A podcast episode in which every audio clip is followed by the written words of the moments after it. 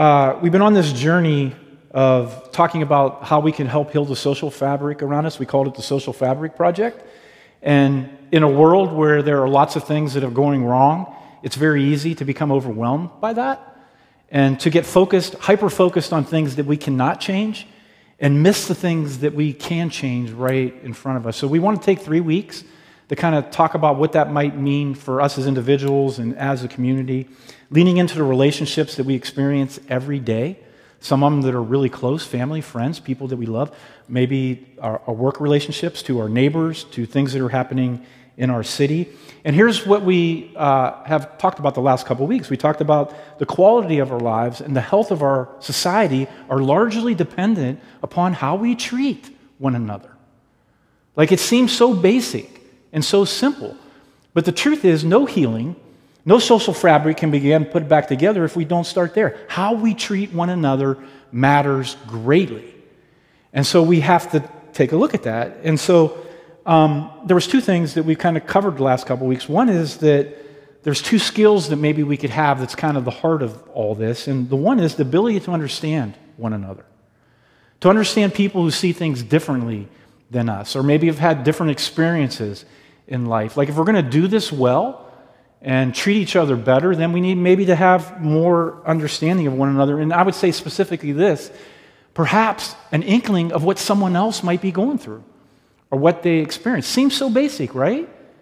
But if you're like me, life gets going, and often we are frustrated about something, we don't take the time to really go, I wonder what they're experiencing. I wonder what they're going through. And the second thing in this was it's the ability to see someone more deeply, like seeing other people in some meaningful way um, really, really matters. And I would even argue this to not see someone in a meaningful way, to see deeper value, even in people who frustrate us or people that make us angry, to not see more deeply has an opposite effect, a negative effect that works against the social fabric that we're talking about.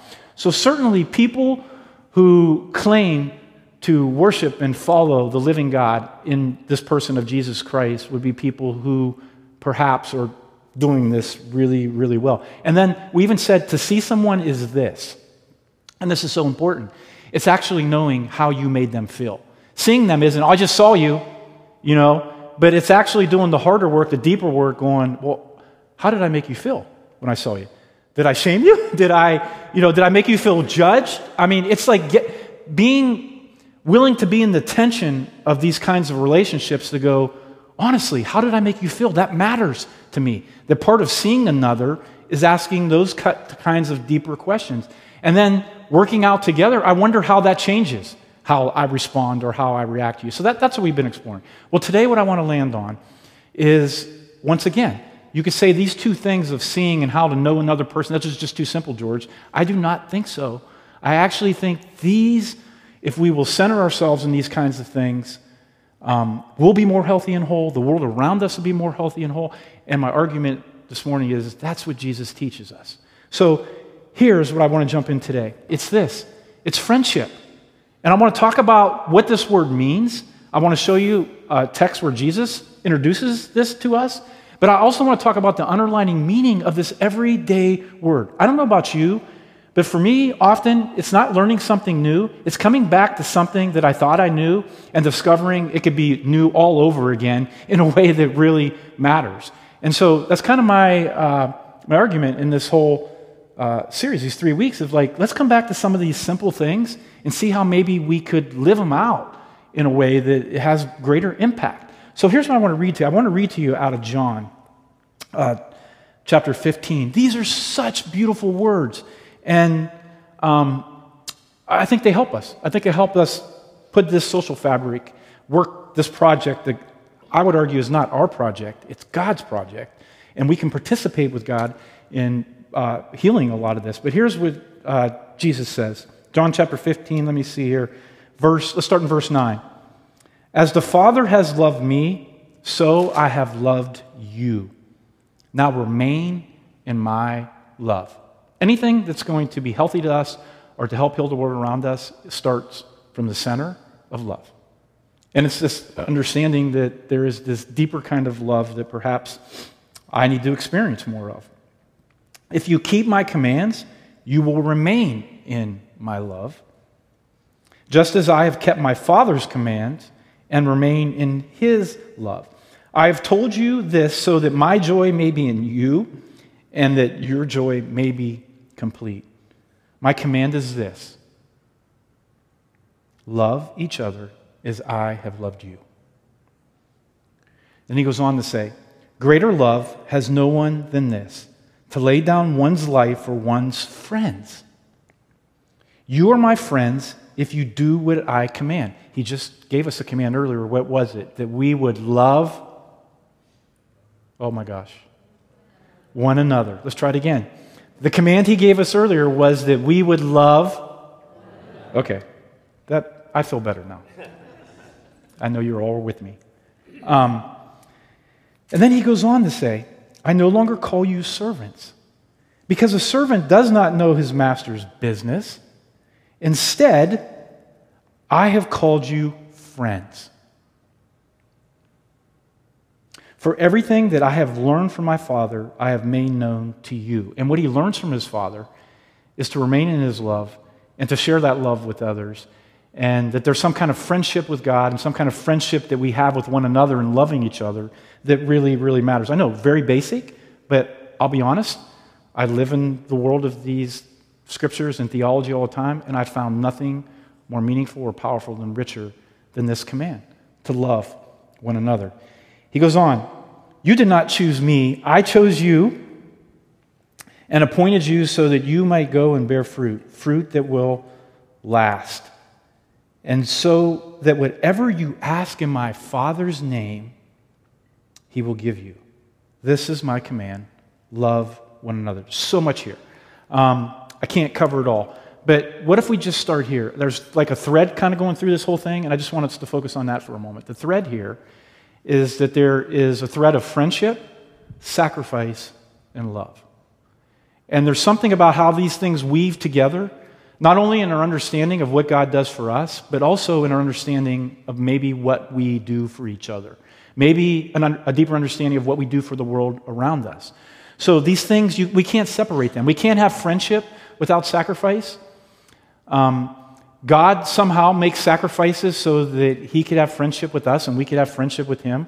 Um, we can't ultimately get to love without meaningful sacrifices. Listen, just look at the world you live in, the people closest to you. Many of us are parents in here, or grandparents, or we're uh, spouses. There's sacrifice for love, isn't there? Let's be honest. Sometimes that's not easy. But friendship, and sacrifice actually lead to this deeper kind of love that we need. So I want to talk about just the depth of friendship just for a moment. Because I think there's other kinds of friendships. There's convenience friendships. How many have relationships just out of convenience? You know, I work with this person, so I don't have to be with them eight hours or 40 hours out of the week, so I probably should become somewhat of a friend. Or, you know, that's kind of like more like a convenience. Maybe there's a social interest friendship you have with someone. There's something you really like, and so your friends when you're doing that thing that you really like. Um, I remember, and this is more junior high and high schoolish, but um, when I was a freshman, I had kids that were uh, seniors, and they were in my neighborhood, and they kind of took me under their wing. But I kind of became cool because they were my friends, and I really liked it. Like, um, one of them was uh, the star quarterback on the football team, and I was just like, wow, like that is so cool. Like, I want to be this guy's friend. But honestly, looking back on it, was more of a status thing until I started watching how he treated people. And all of a sudden, I'm like, oh man, like maybe I'll be treated like that one day. And so, yeah, we have all these different webs of different kinds of friendships that we have. What I'm talking about today is something deeper. And uh, uh let me, maybe I could say it like this it's, um, it's what I feel with Debbie when something good happens in my life and other friends, people that I love deeply. Something good will happen in my life. And and you want to celebrate it. But the, the thing is, it's not, you don't really experience the fullness of it till you share it with the other person. You have that kind of experience? Like, man, this is so great, but actually, when I get to tell this to this person that means ha- have a deeper friendship with, like, it's going to be even so much better. Or how about this? When you have a bad experience, it's that person that you just can't wait to get to because you know they're going to help soften the blow in some way. Those are the kinds of friendships that we all hope for and long for. And I, my prayer is that we all have them. Our prayer is that we're all becoming those kinds of friends to, to other people. What I'm trying to get at here is what, is what is Jesus talking about when he talks about friendship with God? Well, I think the best way we can know it, at least the best way I've been able to understand and know it, is to experience it through other people. How many of you have had some moment in life where you were loved and you didn't feel like you deserved it? And someone showed up and it's like, wow, I didn't think they were going to care that much, or they were, I thought maybe they were going to run from me. Um, those, those kinds of things have profound impact upon my life. Not only do they connect me with another and go, wow, that was so beautiful, but there's something in that that I have a sense of like, God, there, your divine love was present in that in some beautiful way. These are the kinds of friendships that I'm, I'm trying to get at here. So, and here's what I think makes Jesus so compelling and so trustworthy. You want to understand what it looks like to be a friend? Read these Gospels. Look how he interacts with people. People that often the religious leaders are judging and condemning and, and trying to move further away from, he has this way of seeing them and valuing them in some beautiful way that makes all the difference in what's happening in this first century world. But here's what I think makes it so compelling. And this is why I follow Jesus, and I hope why many of us in here follow Jesus, is that he has, it's, it's like this um, utter fidelity with character of what it means to love another human being. And when you see that played out in the Gospels, and then you experience a little bit of that in life through another human being that's following Jesus or loves in that way, um, you're like, wow, there's nothing more beautiful or good that we could possibly grow and develop in. So Jesus shows us friendship in a way that's absolute, utter integrity of what it looks like to be a true friend. Um, here's something I just want to challenge us on. Um, when we seek involvement sometimes, and this has been my history with Christian circles and maybe other faith circles too, is that when we think about what it means to be a friend, in some ways we want to do, um, we want to connect without involvement. Like, I don't know if any of you have ever had these experiences, but have you ever seen someone be shunned because of someone's religious convictions? like shut out. Like I remember um, when I was a young pastor, one of the big things was divorce. And I remember there's a guy in our church that he was going through a divorce, and I had another person tell me, "Oh, yeah, you you, you can't have a relationship with him anymore because he's in difference with the church." I'm like, "What? Like he's he's going through something. Maybe someone should try to understand what this guy's going. Maybe there's a good reason for this. Maybe you know." But there was automatically well, what if you were to see him on the streets? Well, you, yeah, ignore him because he needs to be shunned because of. Now, uh, you could take that and put it into many different categories. You guys, can I say something? There is none of that in Jesus' character in these Gospels, anywhere. He shuns no one. If he shuns anyone, he's shunning people who are shunning people. that might be the only place that you would see it, but no, like, um, that does not help.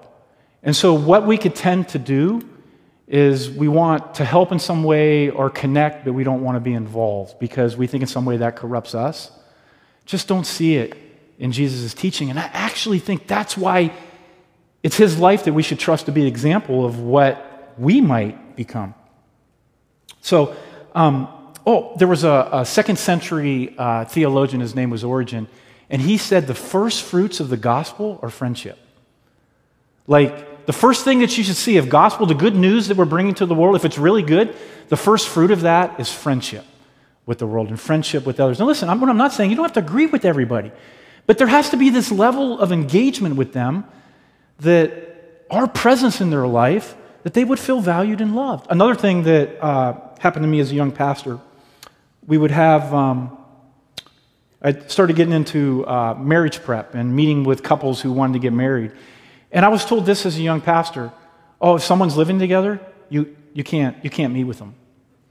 And so I kind of followed that for a while, you know. And here's what, here's what, just what I picked up. And you, you guys tell me if this is just stupid. But um, I started picking up whenever I would tell people, oh, I can't meet with you anymore, they wouldn't meet with me anymore. because I was the source of that. And then I would wonder why they didn't want to meet with me. I'm going, wait a minute, didn't you just tell them that? Until they changed something? And then I remember at some point it was like, George, what are you doing? Like, The least you could do is join someone on the journey. You don't have to agree with everything they're doing, but join them and try to be a loving solution and helpful. Maybe if you stayed in relationship and got more involved with them, maybe you could show them there's a better way to love and a better way to be committed. And I remember how risky that was. It was like you were going against, you know, the norm as a pastor to go, well, I'm actually going to meet with people who are living together because I want to help. And what I discovered is that people sometimes were shocked, like, oh my gosh, there's a different way to love and be intimate?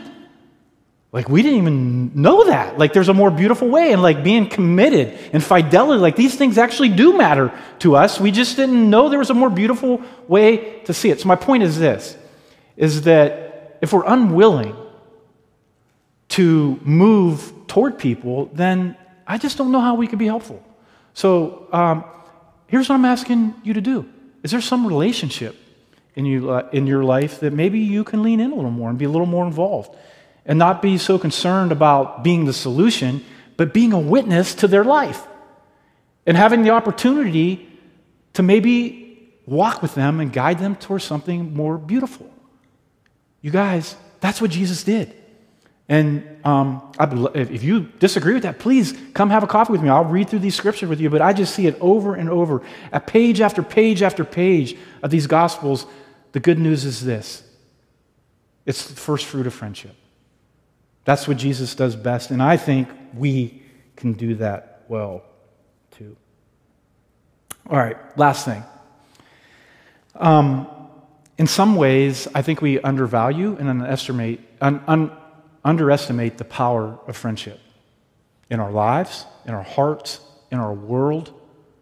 And I think Jesus is inviting us back to this. If we truly are friends of God, then being friends with God and friends with the world around us might be the most powerful gift that we can bring to the world. And so, uh, and I actually think it's the most underestimated aspect of spiritual growth. Lots of people want to read the scriptures and read the Bible and do this and do that. How about if we don't, and I'm all for that. Let's go do that. But if we're not becoming more powerful friends to the world and, and, and, understanding our relationship with God as being a deeper friendship that in some way bears the fruit of that in the world around us and in our lives. What is the fruit? The fruit is this it's love, joy, peace, patience, kindness, uh, self control, gentleness. It's, it's these kinds of things that our lives can grow more deeply in that I think make all. So let's not underestimate this, please. So here what it is there is profound healing properties and possibilities in friendship. And it's good for us to come back to that in some meaningful way. And um, I, have a, I have a counselor friends in here, um, and I have many counseling friends. And uh, I'll say this there's a difference between soul wounds and psychological wounds. Soul wounds, because we all at times need therapy and we need counseling and things to help us get unstuck things that we need psychological guidance on. But can I tell you what friendship does? Friendship helps the world heal from soul wounds. And we have those too. And I'll tell you this when I was a pastor, the people came and talked to, like that was my job. If you had anything going on in your life, call the church and you got George. And I was the guy calling you back. And what I found is that 80, 90%, there were people that therapy was going to help, but 80, 90% of those people just did not have a friend. They did not have a soul friend in their life that was witnessing to the struggle or the joy. And what I found myself doing, because I would always prep people, hey, you know, I'm not a counselor. I love to listen and I love to pray with people. So, but, uh, and then what I would discover is just listening to someone and them, and I would go, who have you shared this with? No one. Like, spouse, friend, family member? No like you're the first person I shared this with. So here's what I don't want to say I don't want to say that all of our problems can be healed um, outside of therapy and counselors. Marianne's a counselor here, she's a wonderful one, and I deeply respect the work that she's doing. But she would agree with this too. There are soul wounds that friendship and us taking that more seriously and opening our lives to allowing other people in to be these kinds of friends and sharing this kind of friendship with the world, they could help in a tremendous way. So let's not uh, look down on that. I believe the remedy for healing this social fabric in our hearts, in this community right here among us, in the community of Bellevue, in our city of Nashville, and in the world, It actually does come down to this. This remedy is powerful and effective. And I think we should trust it more deeply. Um, Proverbs says this, and I love this A sweet friendship refreshes the soul. Proverbs, that's tw- uh, Proverbs 27 9. But think about that. Think about someone that showed up as a friend in your life and how it refreshed you in some meaningful way. Okay, now we get to practice this. Um, so I'm going to invite Nick to come up. What we're about to do here is this ancient practice of taking bread and a cup. And Jesus did this with his first followers, who he called his friends. We just read it right here. He said, You're my friends. And maybe the most powerful thing I could share with you is friendship. And one of the ways that I'm going to do this with you is to have a meal with you. And here's what I want you to do I want you to remember this friendship because you have no idea what I'm about to go through. You have no idea the kind of sacrifice that love and friendship needs to make to heal the world, by the way. I follow Jesus because I don't know how the world heals apart from someone going, you know what, I'm not going to go the violence route. I'm going to surrender. I'm going to show you what love looks like. And this is how the world is going to heal. It's not going to be healed in an instant, but it's going to heal when people awaken to the fact that violence just begets more violence. And at some point, you have to go, it stops here. That's what love looks like. And I think Jesus models that for the big cosmic, you know, uh, geopolitical issues that we have in the world and all the wars going on. But I actually think it's true for us here in the part of our world that we need to heal. Maybe there's something we just need to lay down and a sacrifice that we need to make for love and for friendship. So um, when you come this morning, um, there's, and by the way, I love it that it's people within our community that are serving this to you because what we're saying is we're friends. We're all in this together. That's what we were just singing. And we do not have an experience of God um, much outside of that. And how do I know that? Because that's what Jesus does. Why is it important? Because Jesus says, continue to do this. Because You'll experience God through that. You'll experience my love and my friendship through that. Um, I'm going to put up on the screen here. Uh, for me, sometimes poets help. And one of my favorite poets is David Whyte. and he wrote this poet on friendship.